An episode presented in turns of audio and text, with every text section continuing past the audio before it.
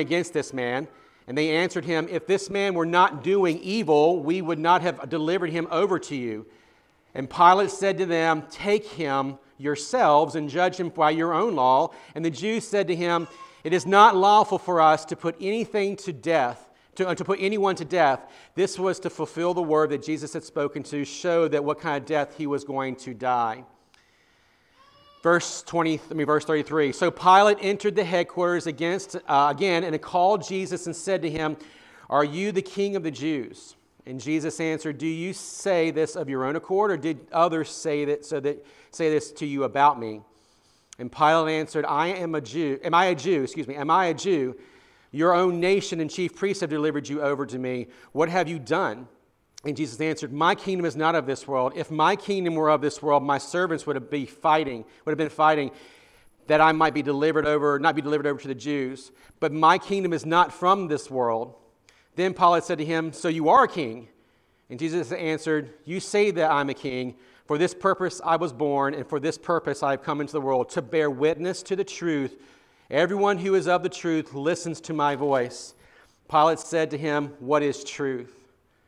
So after he had said this, he went back outside to the Jews and told them, I find no guilt in him, but you have a, cu- but you have a custom that I should release one man for you at Passover. So do you want me to release you, the king of the Jews? And they cried out again, Not this man, but Barabbas. Now Barabbas was a robber. Church, this is the word of the Lord. Thanks be to God, Thanks be to God indeed. It's good to be back with you guys this, this morning. Uh, thankful for Ben stepping in and preaching and being faithful with the word last week. Uh, we're back in John chapter 18. We're very, very close. We will finish up John by the end of April, and uh, then we're going to get into First Peter together through the summer, through May and through the summer and through early fall. And that'll be a good study for us together, I believe, especially timely. But today we are we're, we're, we're, we're celebrating, in some sense, Palm Sunday. It's the, it's, the, it's the beginning of the, what many classify, the church calendar generally classifies as the beginning of Holy Week. And um, it's a time for us to take seriously all of that took place as Jesus was prepared to um, be delivered up to death, but then also to rise victoriously in his resurrection, as we will celebrate next Sunday together.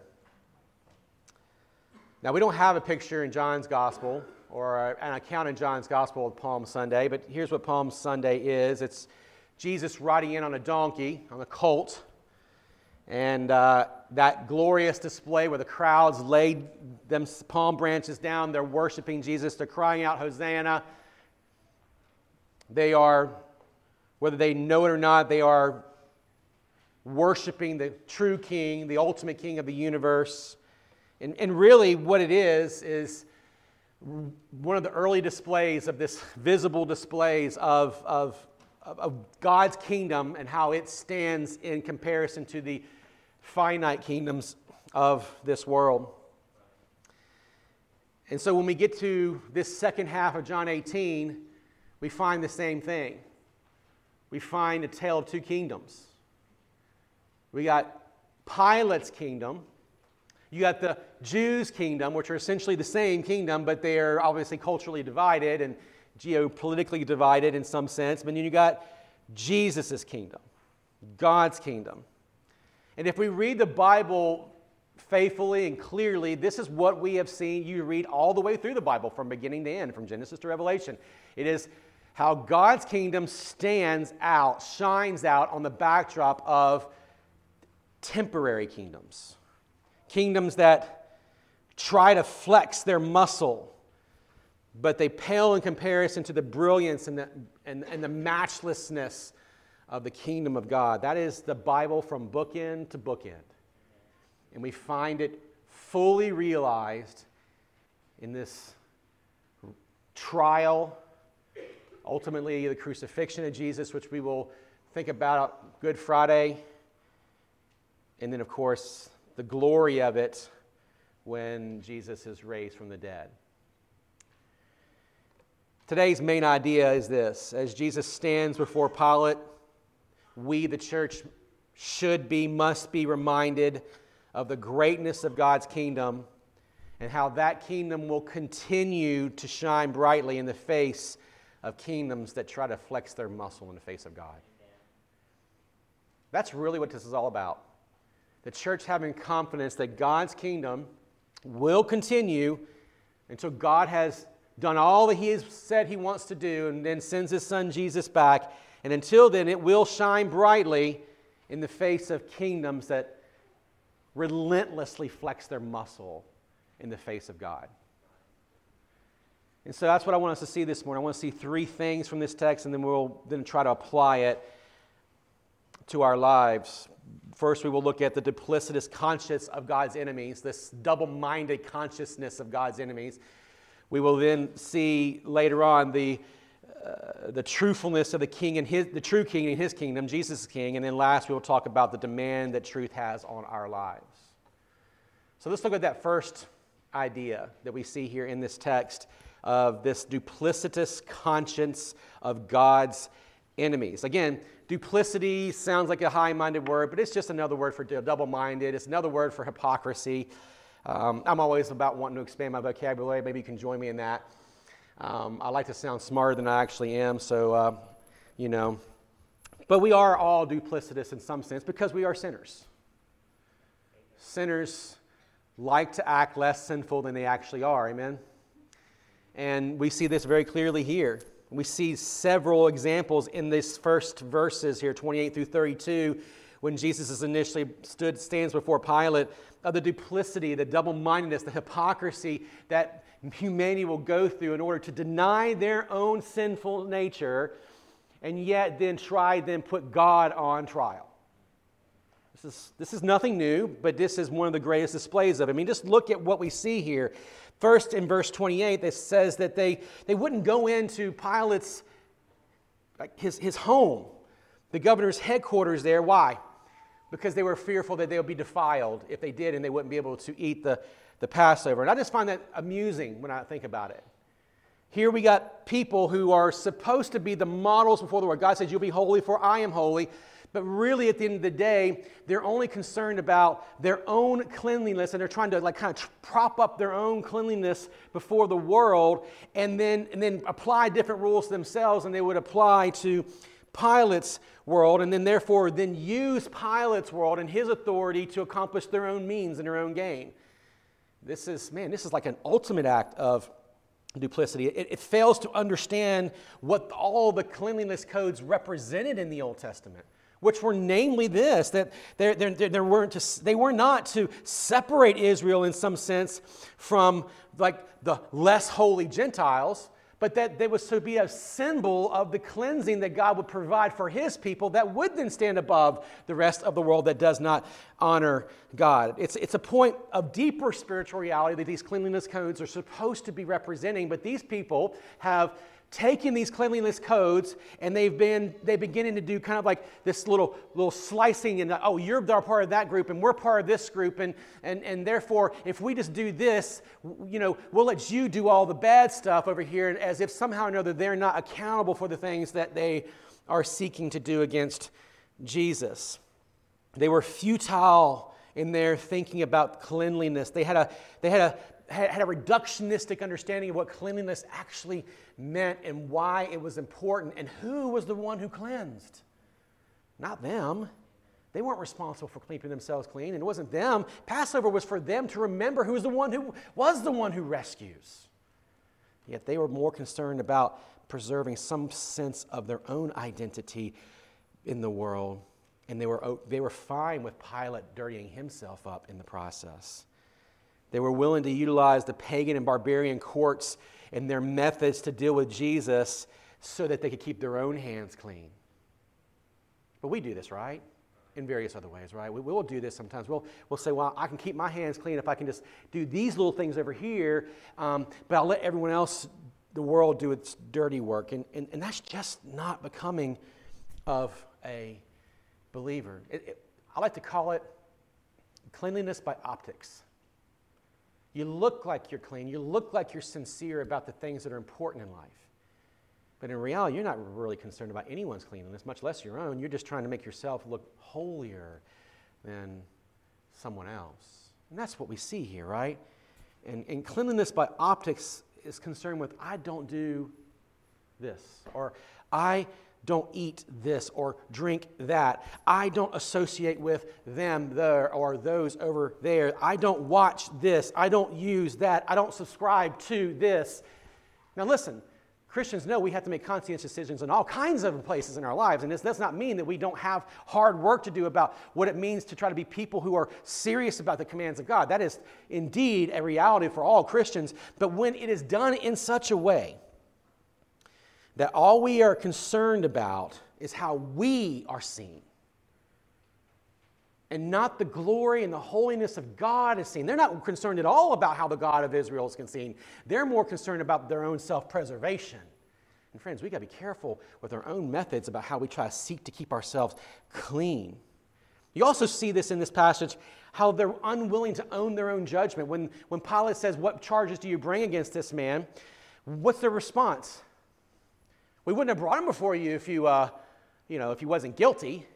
And what kind of answer is that? Isn't that like a deflecting answer? Like, like you ever seen that with your kids? Like you, you want someone to give you an apology for something, but they don't really say the apology. They say, well, I'm sorry I hurt your feelings. You know, that's not a real apology, by the way. But, but what we see here is that people who are not really willing to own their own indictments of Jesus, but they just assume that they're holier than Pilate, and therefore Pilate should just take their judgment on face of it and not really question their judgment. Friends, that is hypocrisy at the greatest level to, to, to, assume just because you're part of one group or one section or you believe certain things or you do certain things that somehow or another your judgment and that your um, and your indictments do not actually require accountability. They don't think they should be accountable. God's people are always accountable though we're accountable to god who made us and created us his judgment's what matters. And so, therefore, our judgments matter so that we know that we're reflecting the goodness and character, good character of God in the end. We must remember that. We also see it here in this first, in this first few verses the, the hypocrisy to back their own judgments. I mean, look at verse 31. I love this is just heartbreaking to me. Pilate said to them, Take him for yourselves and judge him by your own law. And Jews said to him, It's not lawful for us to put anyone to death but it's okay for you to do it. I mean, that's just, listen, if your assessments of your own righteousness and holiness require you to be that cowardly, you're not seeking true holiness. I mean, true holiness does require us to be bold, to be truthful. And these people are not trying to do any of these things. They're just double minded in every sense. So, why does John include this here in this passage for us? Well, we see it right there in verse 32. It was to fulfill the words that Jesus had spoken to show what kind of death he was going to do. You, you may remember back in, in, in chapter 13, verse 18, um, what Jesus says. I'll just pick up in verse 12. And when he had washed their feet, that's after he washed their feet and, and the disciples' feet, and he put on his outer garments and resumed his place with them, he says, Do you understand what I've done for you? You call me teacher and Lord, and you are right to do so, for, for so I am. If then I then, your Lord and teacher, have washed your feet. You ought to wash one another's feet. For I have given you an example that you may should um, that you also should do just as I have done for you. Truly, I say to you, a servant is not greater than his master, nor is a messenger greater than the one who sent him. If you know these things, blessed are you if you do them. I am not speaking of all of you. I know whom I have chosen, but their scriptures will be fulfilled. He who ate bread has lifted up his heel against me, and I am telling you this now before it takes place, that when it does take place, you may believe that I am he. So, in other words, what he's saying is, of course, we know Judas was there, and Judas had already betrayed Jesus or was in the process of betraying Jesus. And so, in some sense, he's, this, this text is there to show the validity of everything that God was going to, was, was going to happen to Jesus. And so, John concludes this here to show us um, to show us the levels of betrayal that he would experience at the hands of his, presumably his own people. But it wasn't just Judas that he had in mind there. This is like the entire Israelite people, the entire Jewish people who, who should have known it, who should have been on the watch for Jesus. And they failed to see Jesus for who he is. But not only did Jesus talk about this over in chapter 12, just a few past few verses earlier, in verse 32, he says, And I, when I am lifted up from the earth, will draw all men to myself. And he said this to show by what kind of death he was going to die. So, in other words, he's kind of foretelling the fact that it wasn't going to be the Jews who were going to ultimately execute him. It was going to be they were going to be executed by the hands of the, of the Romans, who then had certain execution, had certain like you know death penalty um, processes, and that would be the re- how he would die by being by being crucified on the cross. Jesus was going to die an unjust death on the, at the hands of the Romans, but also the blood is on the hands of the Jews. Right? And, and so, what John wants us to see here is just kind of this, wants us to really look at ourselves and say, so where are you at on that spectrum? The reality is, guys, if Christ died for your sins on the cross, you're counted among that duplicitous group. I am. Like we have all hung Jesus on the cross. Uh, he died for sinners. And that those who would believe in him and his resurrection would be raised to new life. So let's consider just what this, there's duplicity that we see here in these people, what it means for us. We'll come back to that here at the end. The second thing that I want to look at here is the truthfulness of the king and his kingdom, right? The truthfulness in the kingdom kingdom because that's when we then turn now and pilate turns his attention to jesus in verse 33 and he enters his headquarters and he calls jesus to himself and he says are you the king of the jews? And jesus says do you say this of your own accord or do others say it to you about me? So what jesus is trying to get pilate to consider is it doesn't really matter who they say i am. My question is to you is do you know who i am so there's several truths here that Jesus unpacks in this, his engagement here about the kingdom of God that he's laying out before Pilate that are really important truths for us to consider. Number one, that Christ's kingdom demands judgment for what we do with Jesus. Pilate will be judged on what he does with Jesus. Every man, woman, and child will be judged based on what they do with Jesus.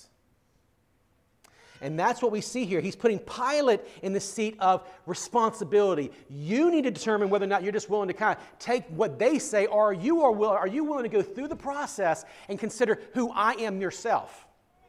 That's what Pilate's trying to do here in this passage, right? Pilate wants to reduce this. I'm sorry, Pilate asks him, Are you the king of the Jews? And Jesus says, Is this what you want to know, or is this something that you just want to try to find out on your own? Is this what you heard from others? See, Jesus turns the table on Pilate. He's not concerned in the least about the trumped up charges that Jews have leveled against him. His focus is laser clear. Pilate, you must come to a conclusion about who I am. I don't care what the Jews have trumped up against me. It all plays into God's greater plan in the end. Pilate, you need to consider the condition of your soul. Friends, we must consider the condition of our soul. Another truth that we see here in this kingdom engagement is the kingdom of God transcends the temporary kingdoms of this world. We look in verse 35 and 36. Like Pilate's response is, Well, I'm not a Jew. In other words, he's saying, Well, isn't that that's just a squabble among your little ethnic and, and cultural sect over here? This has nothing to do with me. It's not relevant to me. It's some cultural squabble. Pilate wants to reduce the conflict down between Jesus and his accusers to some intersect uh, religious or national squabble, and it's far greater than that. And Jesus says, My kingdom is not of this world. What's he saying? He's saying, like the Jews played a typological picture in God's plan. They weren't, it was never about them themselves, it's about what they pointed to and being God's, being God's ultimate people on the earth.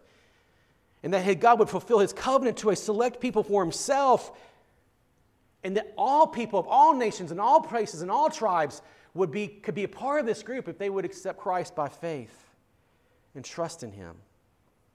And that this people would be emerged by God's grace as they are called out by Jesus and by the Holy Spirit as we preach the gospel. See, the application here, we need to think about how this applies to us, right? The, the world likes to treat our faith like Pilate does. To each his own, right? That's how Paul is treating like religious and spiritual squabbles. It's just each his own. Like, you just deal with your thing over here. And, and, and that's how the Romans kind of did. It's like anything goes kind of spirituality. And that's kind of what we see today. It's like, like it's nothing new, right? There's nothing new going on in the world.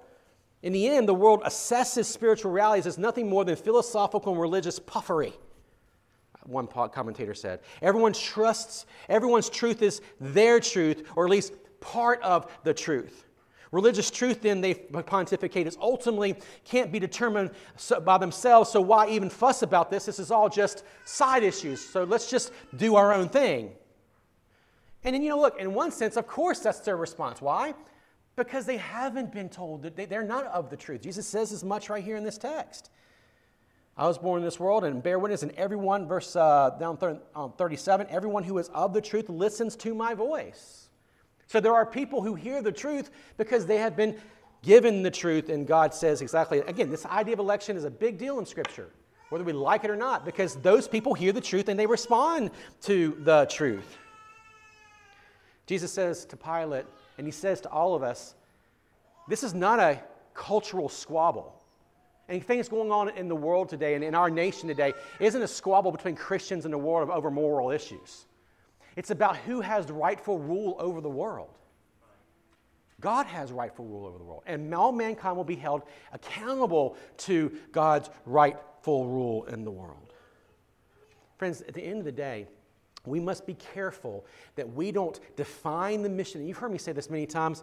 I feel like a broken record, but we be careful that we don't define God's mission within geopolitical boundaries. Because God is not defined by geopolitical boundaries. He's transpolitical, he's transcontinental. He's not defined by cultural realities. He's not defined by ethnic realities because God is transcultural and transethnic. This is who God is.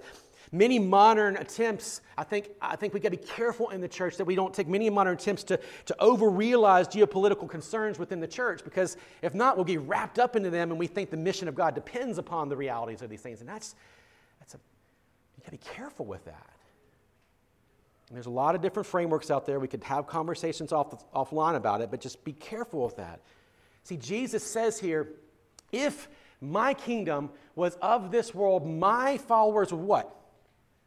Will be, will be fighting. Fighting for what? That I would not be handed over to Jews. Why? Because ultimately they know that Jesus is the right king and he's going to take his throne right there and he was going to be take over rule right then in that moment. But Jesus says, My followers don't fight like that. My followers, well, no, they they fight for the spiritual realities of the world, that this is a spiritual kingdom that we're talking about, and that God's rule, whether or not we see it or recognize it or not, is, is it's always in stake around us. Now, I want to make sure I, am clear about something and that you and I are not tempted to misapply what I just said. Because sometimes someone will, someone will hear that and they'll say, oh, well, you're just talking about spiritual things, so therefore that's not relevant to the real world stuff that we're doing here, and therefore your kingdom of God doesn't really relevant. And I did not say that. What I am saying is, at the end of the day, we fight for things that transcend geopolitical and cultural and ethnic things here in this world. Does that make sense? There's a difference between the two. A massive, massive difference. This, what I said nowhere implies that God's people don't play a part in the geopolitical things that we go on in our world around us. Of course you do. You, of course, you have an interest in what happens right here in our own nation. Of course, you have an interest in what happens in, in, in Ukraine. Of course, you have an interest in what happens in the Middle East or in, or in China or in any other part of the world. Of course, you do. Why? Because you're human, and the things that happen across this globe have impacts on everywhere these days, especially in our modern age. Of course, you have interest in those things. So there's an there's a temptation sometimes when we say that God's kingdom is a spiritual kingdom that we over spiritualize the spiritual kingdom and make the spiritual merely just this kind of existential reality that all of us kind of own, but it's really just a personal thing. That's what the world wants us to do, right? They just want you to say, well, that's just your personal thing, so you just kind of do your deal. Of course it's not. The implications of the kingdom of God have real world implications on you and I today and how we will live until Jesus returns. So, so to say, though, that Jesus, to say in one breath that Jesus is not concerned with the geopolitical realities that Pilate had, or therefore by extension us, is not to say that God's people are not living in the very context of those things. Daniel did. He lived right there in the middle of it. And he operated with the kingdom of God in mind in the very spaces there in Babylon. Nebuchadnezzar, I said this with the elders earlier, you know, when we talk about, when we think about Nehemiah, Nehemiah was the cupbearer of the king. And he operated within that political structure that he had there, but he also had his eye on the kingdom of God so he could go back and rebuild the wall in Jerusalem. Of course, these things have impacts on us, and we should have, then when we should pray for God's blessing, and we should pray for God to work in among those things so that his kingdom of God continues to be revealed and displayed through the church. So make sure we say those things clearly as we're walking through that. I, I, I fear sometimes we can misunderstand that there are a cornucopia of ways in which the church can relate to the, the, the, relate to the kingdoms of this world. We see this all over Scripture. We see this in Acts 5 when, when Peter's standing before the tribunal and they're telling him, you know, we told you not to preach this stuff. And what's Peter's response? We can't do anything otherwise. So whatever comes, I take, I take responsibility for that. So we don't, we don't pull back from preaching the gospel, even though the threat of might be to our lives or to jail time or to imprisonment or whatever else. Like we don't pull back from that. Paul talks about in Romans chapter 13 through 15 how we're to relate to the world around us and our neighbors. Peter talks about it himself in his own in his own in 1 Peter uh, 2, 3, 13 through 25. I, I won't go these directly, but just the fact that there's lots of lots of teaching in Scripture about how we're to relate to the world and to the governments and all the different kingdoms that we rub up against. But even Jesus, right here, shows it. Right? Jesus says, Look, God's people always have my kingdom in mind, and, and whatever impact that has on them in this space and time is because they are always keeping the kingdom of God in mind. That's what we must remember. But what is their mission? If our mission isn't geopolitical, what is our mission? Well, Jesus says of himself. I come into the world for this purpose, I've come to bear witness to the truth. That's our mission, too. Regardless of what geopolitical or social or ethnic or whatever context we find ourselves in, our responsibility is to bear witness to the truth. Whatever that means for us. If that means prosperity, great. But if it doesn't, we must bear it so that the truth will be known in the world. Because truth has a demand on our life. Right? If we truly know truth, doesn't it not have a demand on our life? It doesn't demand something of us. See, Pilate's next question, this leads us into our third point. Pilate's next question is what's truth? Well, that's exactly how the world kind of deals with truth, right? Truth is kind of whatever I make it. Right? So, what's your truth, Jesus? What's your truth, disciples? What's your truth, church? What's your truth, whoever else you want to put in that list? Like, there's a demand of truth here, and Pilate fails to see that. See, he's a relentless pragmatist, is he not? He's just like, well, uh, truth is only as good as its practical outline on my life, and therefore, as long as it serves my ends, it's fine. But if your truth interferes with my ends, well, your truth needs to go. And that's what he's basically telling Jesus. Your truth is interfering with my life, and that's how the world deals with it. If our truth interferes with the world's life, they are going to do everything they can to extinguish the truth that we preach, right? And that's what he's trying to do to Jesus, and, it, and there's nothing different about what we experience here today. But the problem with Pilate's question is, and the, and the way that the world deals with truth is, it's just lazy. I mean, Pilate's question is lazy. Pilate's question is rooted in irreligious concerns that, that they're, they're, so inferior to the greater eternal concerns that each, each man, woman, and child must be concerned with.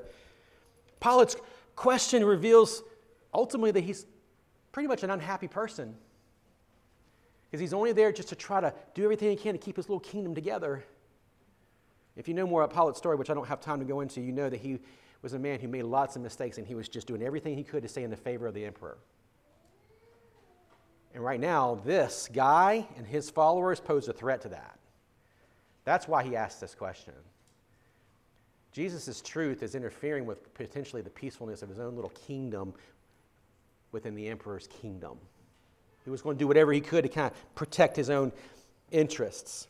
But what he's doing ultimately with this question, and what we do ultimately when we don't take truth uh, uh, seriously, is we're just we're ignoring our consciences.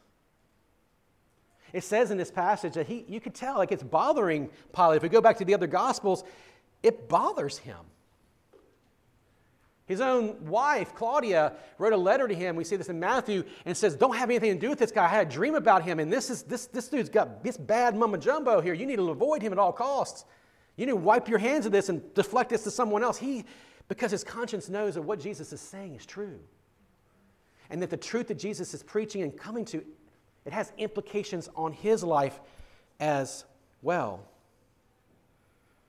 See, friends, when we are outside of Christ, truthfulness is only as good as our fickle minds will allow it to be.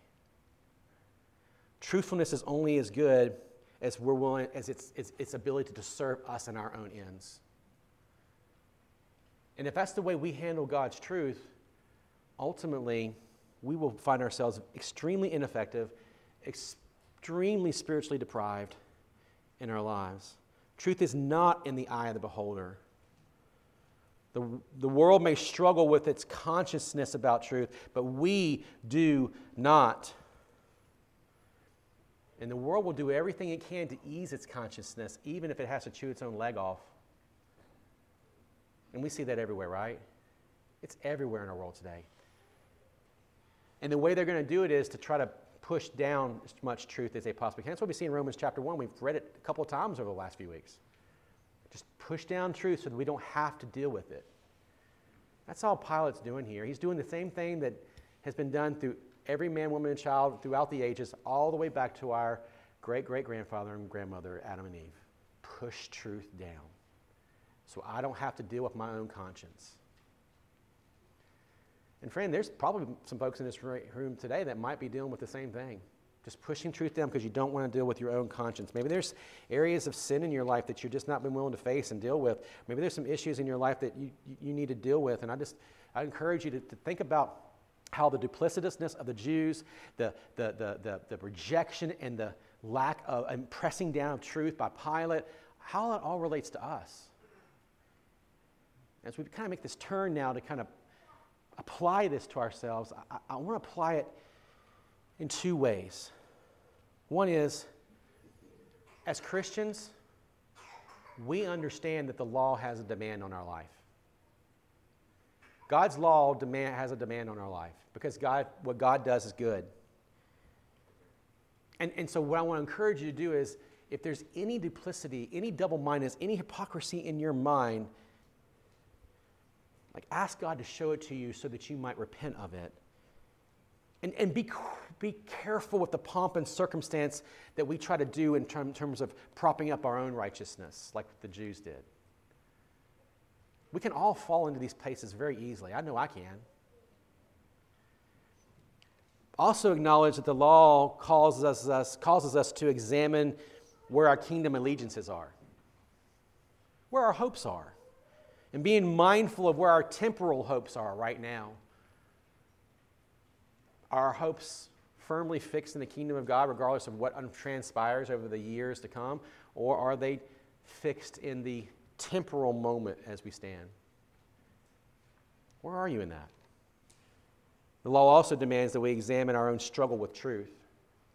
And the reason I even note that is because I see too many Christians today who are willing to compromise on truth that's very clear in Scripture because they're afraid of that truth will have will cost them too much in the world in which they want to live.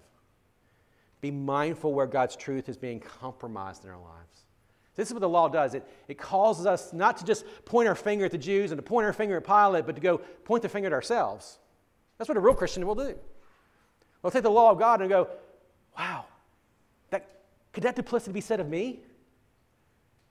Could that lack of regard for the truth be said of me?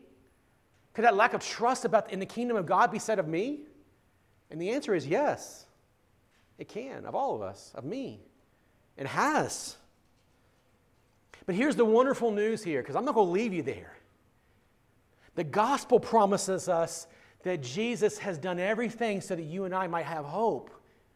That we will that we can face our duplicity, that we can have hope that his kingdom will prevail, and that we can have hope that his truth is true, and we don't have to worry about that compromise even when we do. See, I love this last portion here because what does Pilate do? He, he, as soon as he says what is truth, he, he wants to get out of that moment as fast as he can there. And he goes, and it says he went back outside as quickly as he could to the Jews. And he says, I don't find any, any, any, any guilt in this man and who he is. He's trying to get away from this. And what does he do? He says, I'm putting it before you. Your custom says I can release someone. And I find no guilt in this man. So would you have me release the king of the Jews, Jesus, or would you rather me this robber, Barabbas? And what do they choose? They choose Barabbas. See, the world chooses Barabbas. Why? They'll always choose themselves before they'll choose God. Right? Why would he not? The world, of course, chooses Barabbas because Barabbas is like them. And he, like them, should be not held responsible for their sin. But Jesus says, and Jesus goes to the cross that day, does he not? But what does he accomplish on the cross? For those who own their duplicity, for those who have put their hopes in finite kingdoms, for those who have struggled to really rest in the truth of God, but those who trust in Jesus as their Savior, who atones for their sins, they might have new life. Amen? That's the gospel promise.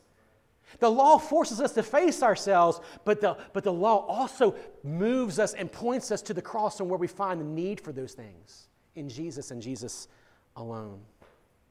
Friends, this morning, if you're here and you need your conscience cleansed for these matters this morning, and, you and you just need that conscience cleaned, if you have an uneasy conscience this morning, you have a burden that will not be, has not been able to be relieved by whatever, maybe it's rejecting some kind of truth in your life or rejecting some kind of kingdom or whatever else, like, can I just, can I get you to see Jesus? That in Jesus, the, he, through his death, he ratified the kingdom of God. He pays the penalty for your sin. He pays the penalty for your unclean conscience this morning. Just like he did for his disciples, and it's what he's been doing for his church throughout the ages. But for those of us who here, maybe not struggling with an unclean conscience, but maybe we're just struggling to have hope because this, this moment's not a very hopeful moment, right? Look, the kingdom of the new sexual morality, the kingdom of the abortion industry, the kingdom of that invades and occupies free nations, as we see over in Eastern Europe, and the kingdoms where tyrants seek to, to prop up their and flex their own muscle, they lose. They lose. And they fade off into oblivion. They lose. As I said earlier, this is what we've been seeing throughout the Bible. When God tells his people to go and fill the earth there in Genesis chapter 9 after the flood, what do the people do? They go into a valley and they build a city to themselves. Why do they build that city? To show off their own glory. What did God do? He tore down the city. When God sends Babylon to be part of his plan to invade Israel, isn't Babylon still judged? And didn't Babylon eventually fall? Does not Persia eventually fall? Does not Greece eventually fall? Does not Rome eventually fall? Does not irreligious kingdoms of all shapes and sizes ultimately fall? Yes. And they're in the history books. And so will this moment as long as Jesus tarries. Our hope is in the kingdom of God, Again, I want to respond and I think real quickly about a passage I wrote to earlier in Acts chapter 5. This is where, again, Peter is standing before this tribunal who are telling him, You need to shut up. Excuse my language if that's a little too blunt. I'm not trying to corrupt your children here. Uh, I'm not. I, I, get it. I, my apologies for that. and uh, Acts 5 27 through 32. And when they had brought them, they said to them before the council and set them before the council. And the high priest questioned them, saying, We strictly charge you not to teach in this name, yet, yet here you are filled with Jerusalem with all your teaching, and you intend to bring this man's blood upon us. But Peter and the apostles answered, You must obey God. We must obey God rather than men. The God of our fathers raised Jesus, whom, you, you, whom you've killed by hanging him on the tree. God exalted him at his right hand as the leader and Savior to give repentance to Israel and forgiveness of sins. And we are to these things. And so is the Holy Spirit whom God has given to those who obey him. Oh, would we have that kind of boldness right here in this moment? The kingdom of God is far bigger than the moment we're living in.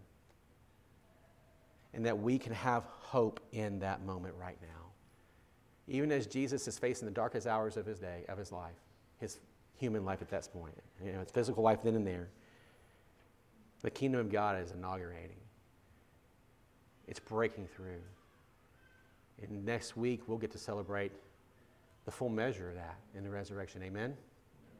Amen. Let's pray. God, help us now as we finish this time up together. And Father, thank you for your word.